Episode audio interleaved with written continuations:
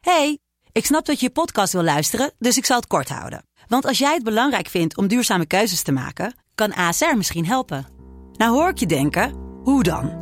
Nou, bijvoorbeeld bij het duurzaam herstellen van schade. Of de premies die we beleggen volgens ons duurzaam beleggingsbeleid. Dat bepaalt waar we wel en juist niet in investeren. Wil je meer weten over welke duurzame keuzes ASR maakt? Ga dan naar asr.nl slash duurzame keuzes. ASR doet het. Zo, dan kan je nu lekker naar je podcast luisteren.